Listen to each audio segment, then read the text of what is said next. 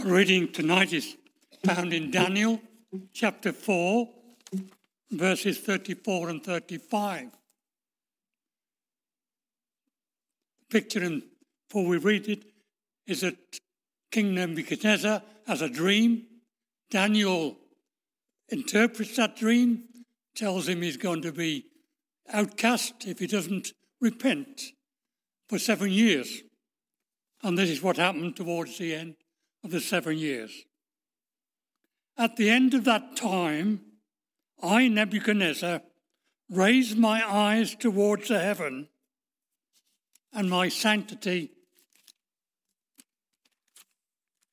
Oops, turning two pages, sorry.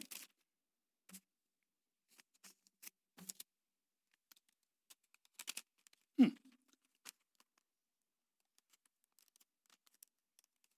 Sorry about that. And my sanctity was restored. Then I praised the Most High. I honoured and glorified him who lives forever. His dominion is an eternal dominion. His kingdom endures from generation to generation. All the peoples of the earth are regarded as nothing.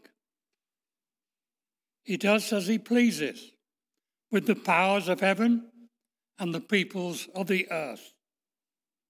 No one can hold back his hand or say to him, What have you done? May the Lord bless his word to us.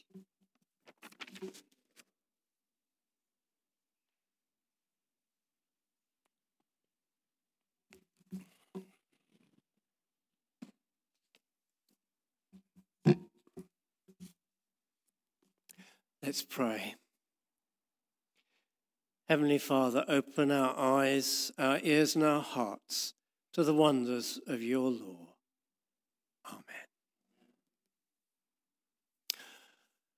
Power tends to corrupt, and absolute power corrupts absolutely. Lord Acton coined the phrase in 1887 when he wrote to Bishop Creighton that the same moral standards should be applied to all people, political and religious leaders included, because at the time they kind of thought they were above all of that. He coined the phrase, but he didn't invent the idea. The credit for that apparently goes to either Alphonse de Lamartine, if you're on the French side, or William Pitt the Elder on the English side. But actually, we see the truth of this throughout history, don't we? Present day leaders notwithstanding. And we know leaders who surround themselves with sycophants who feed their leader's ego in the hope of their own self advancement. The culture around the leaders becomes such as they lose touch with reality outside the little bubble which is their world, which they make their own rules and live their own way. And they think they can do anything, including stopping the tide, apparently. Whether they lose touch with the truth, with reality, or whether they really think they can change the truth, I don't really know. But one of the outcomes often can be mental instability. And we see this happening uh, in King Nebuchadnezzar. And as we've already heard this evening, the context of these couple of verses is really the whole of chapter 4 of Daniel. Nebuchadnezzar has a vision, no one can interpret it until Daniel pops up in court.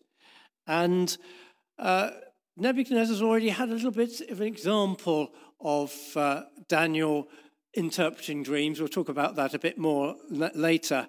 And because Nebuchadnezzar recognizes him in him the spirit of the holy gods, is the phrase he uses. And this dream was a dream about a tree of luxuriant growth, which represented Nebuchadnezzar and his kingdom. He sees the messenger come down from heaven saying, Cut down the tree, leaving just a stump. And then let his mind be changed from that of a man, and let him be given the mind of an animal until seven times pass for him. This decision is announced by messengers. The holy ones declare the verdict so that the living may know the Most High Sovereign, the Most High is sovereign over all the kingdoms on earth and gives them to anyone he wishes and sets over them the lowliest of people. So, this whole dream is actually about the living knowing that the Most High is sovereign over all the kingdoms on earth. I wondered if it was deliberate that this reading was chosen for Remembrance Sunday when we see the outcomes of people whose pride um, kind of gets the better of them.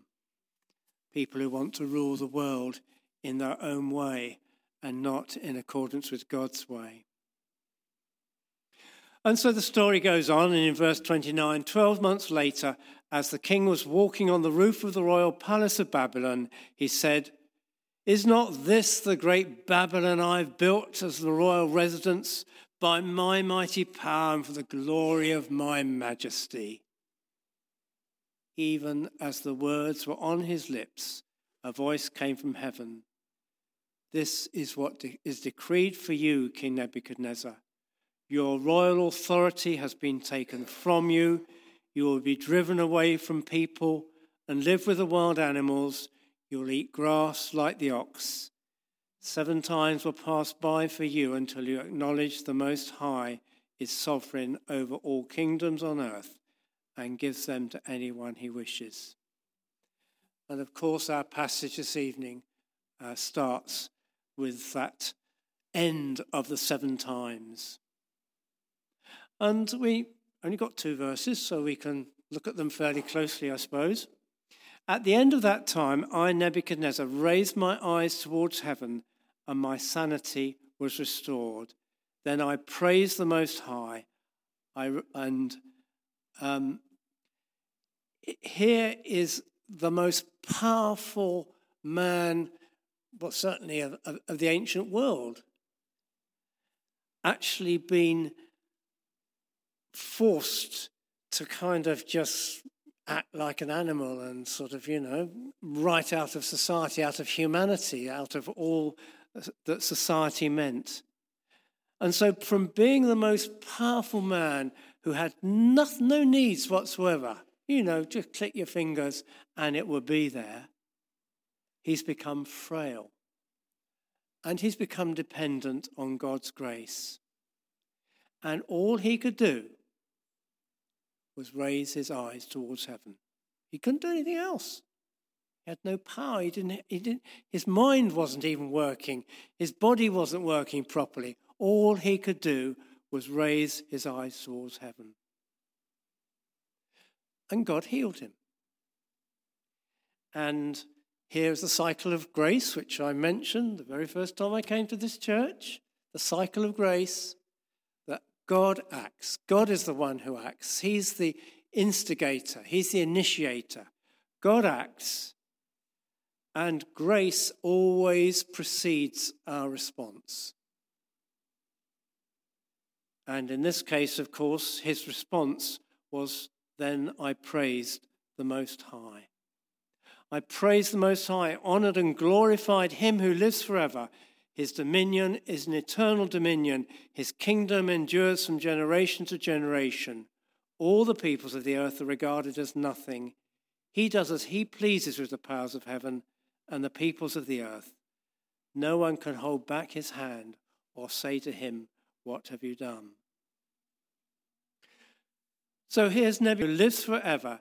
His dominion is an eternal dominion. His kingdom endures from God generation. So the first thing that Nebuchadnezzar realizes is that God lives forever. Now, whether he actually thought he was going to live forever, I don't know. Lots of people, when they're fit and well, don't start thinking of what may be happening in the future, though I think actually in those days they did sort of start building their tombs and making sure they were going to be really, really nice for them to, to live in forever. But uh, anyhow, Maybe it was his illness that made him real, realize his frailty and actually underlined the fact that although Nebuchadnezzar wasn't going to live forever, God, the Most High, and his kingdom would live forever.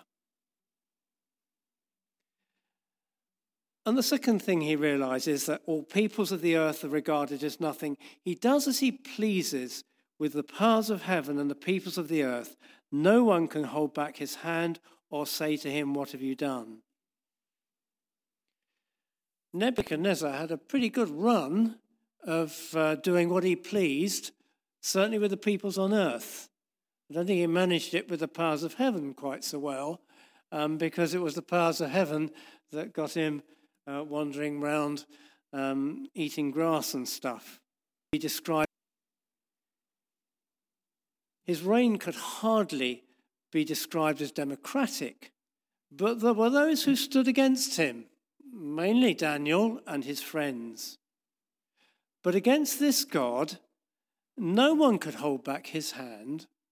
Not Nebuchadnezzar, not with all the soldiers and all the, all, all the riches and all the stuff behind him could not hold back the hand of God. He lost his sanity, and it was not restored until God decided he was going to restore it. No one could stand against this God, and no one could argue with him. No one could, could, could uh, say, you know, well, explain to me, God, why have you done this? You know, I don't believe with it. You haven't got this quite right. You know, you tell me all about it. That's not how it was. He is God, and he doesn't need to explain himself to anybody. But of course, Nebuchadnezzar had had brushes with the God of Daniel before. The first time, as recounted in Daniel 2, Nebuchadnezzar had a dream of a, a multi metal statue, all sorts of bits of gold and silver and bronze and, and all of that. And this dream that Nebuchadnezzar had troubled him, and I guess. And he decided, because he'd actually had a few dreams interpreted by then, I guess, he decided that he was a bit fed up with the way uh, all his interpreters sort of did things. So he'd tell them a dream, and then they make up something. So he decided this time round he was going to make it a little bit diffi- more difficult. And he said, First, tell me the dream, if you just know all about this, and then you can interpret it. And of course, all the um, various people are hanging around the court cried unfair at this because this is not how we do it. You tell us the dream and we'll make up something that goes with it. And of course, they all failed. But Daniel came to the rescue after God's revelation to him in the night. And he told Nebuchadnezzar the dream and its meaning, which I think is why when Daniel popped up in court for this last late stream we were talking about, he thinks, oh, yes, you know, the spirit of the holy ones is in this guy. Um, he'll be able to help me out. And the result of that confrontation in chapter 2 was the king said to Daniel, Surely your God is the God of gods and the Lord of kings and a revealer of mysteries for you were able to reveal this mystery. So there, Nebuchadnezzar has seen something of the nature of God, the God of, of Daniel. Your God is the God of gods and the Lord of kings. And then in chapter 3, there was that great statue, the image of gold that he set up in the plain of Dura in Babylon. And when the band struck up, and I just, I got to, I just love it in the King James Version. Don't you just love it? You know, it's not, don't talk about cornets and things like that, you know. Um, that the herald cried aloud, that at what time ye hear the sound of the cornet, flute, harp, sackbut, psaltery, dulcimer, and all kinds of music, with a K on the end of it, Ye fall down and worship the golden image. That's glorious, isn't it? Much better than the new translations. But all this little orchestra stands up and starts playing the music, and everybody, of course, uh, falls down.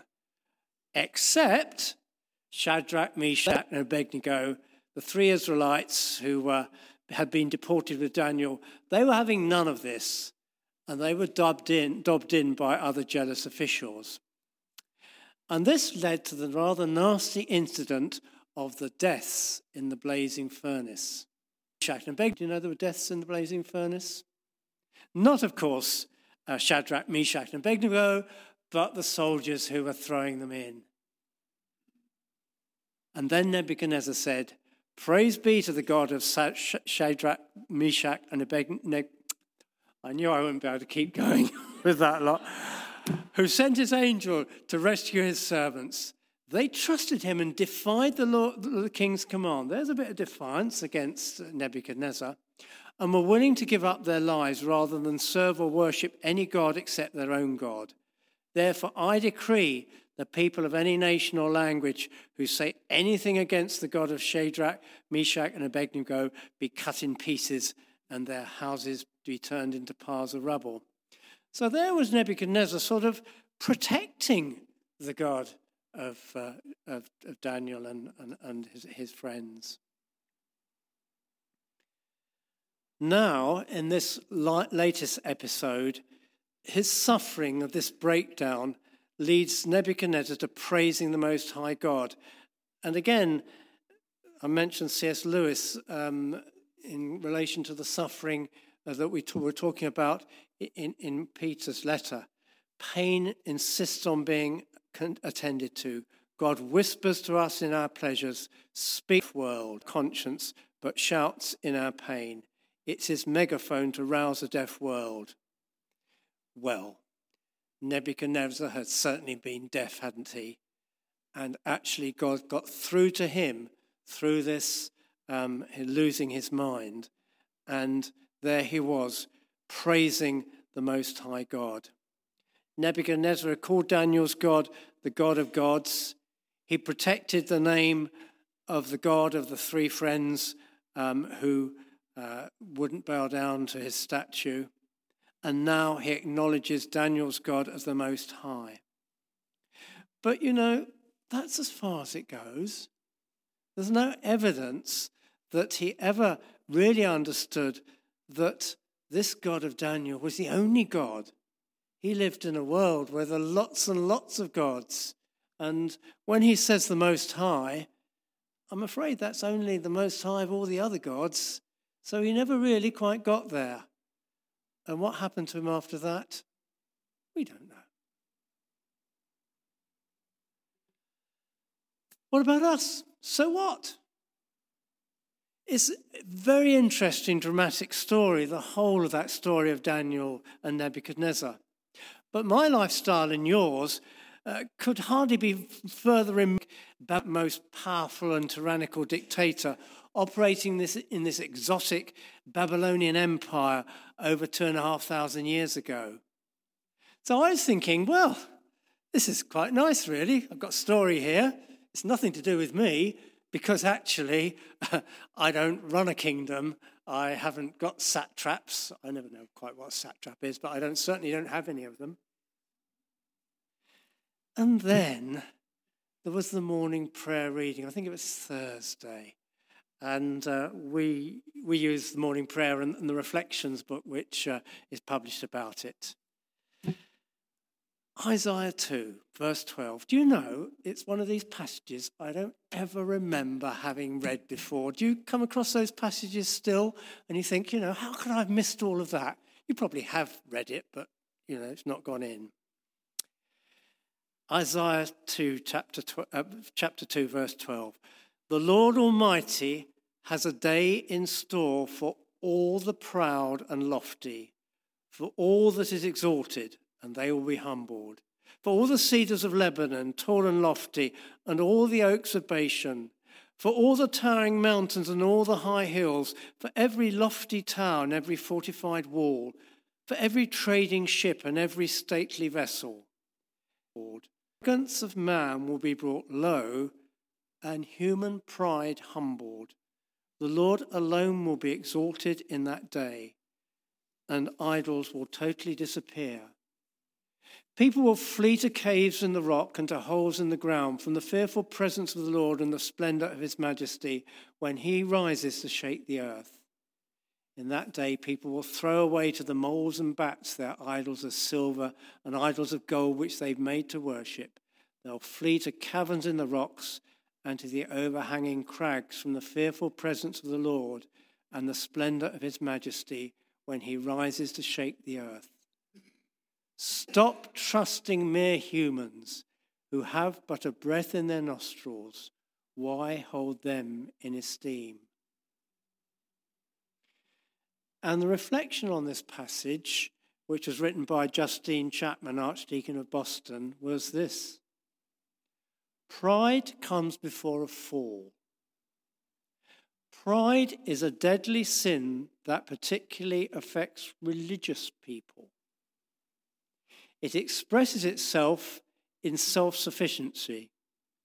Ouch. In superiority. Ouch. And in being judgmental. Ouch. A humble person, by contrast, knows their need of God and their worth in God's sight. Being secure, they recognize their need of other people and the gifts and talents of others. Oh, I thought, I'm not quite let off the hook that easily, as are none of us. We all have positions of influence or power, at work maybe, in the church, a club or society that we belong to, our family. And all those traits of arrogance, self sufficiency, pride, self congratulation that we see almost at a level of parody in Nebuchadnezzar are actually just as ingrained in our lives as in his. We may not have pride to quite the same extreme that Nebuchadnezzar had, most of us never had that kind of opportunity. But Isaiah warns the Lord has a day in store for all the proud and lofty. Let us pray. Almighty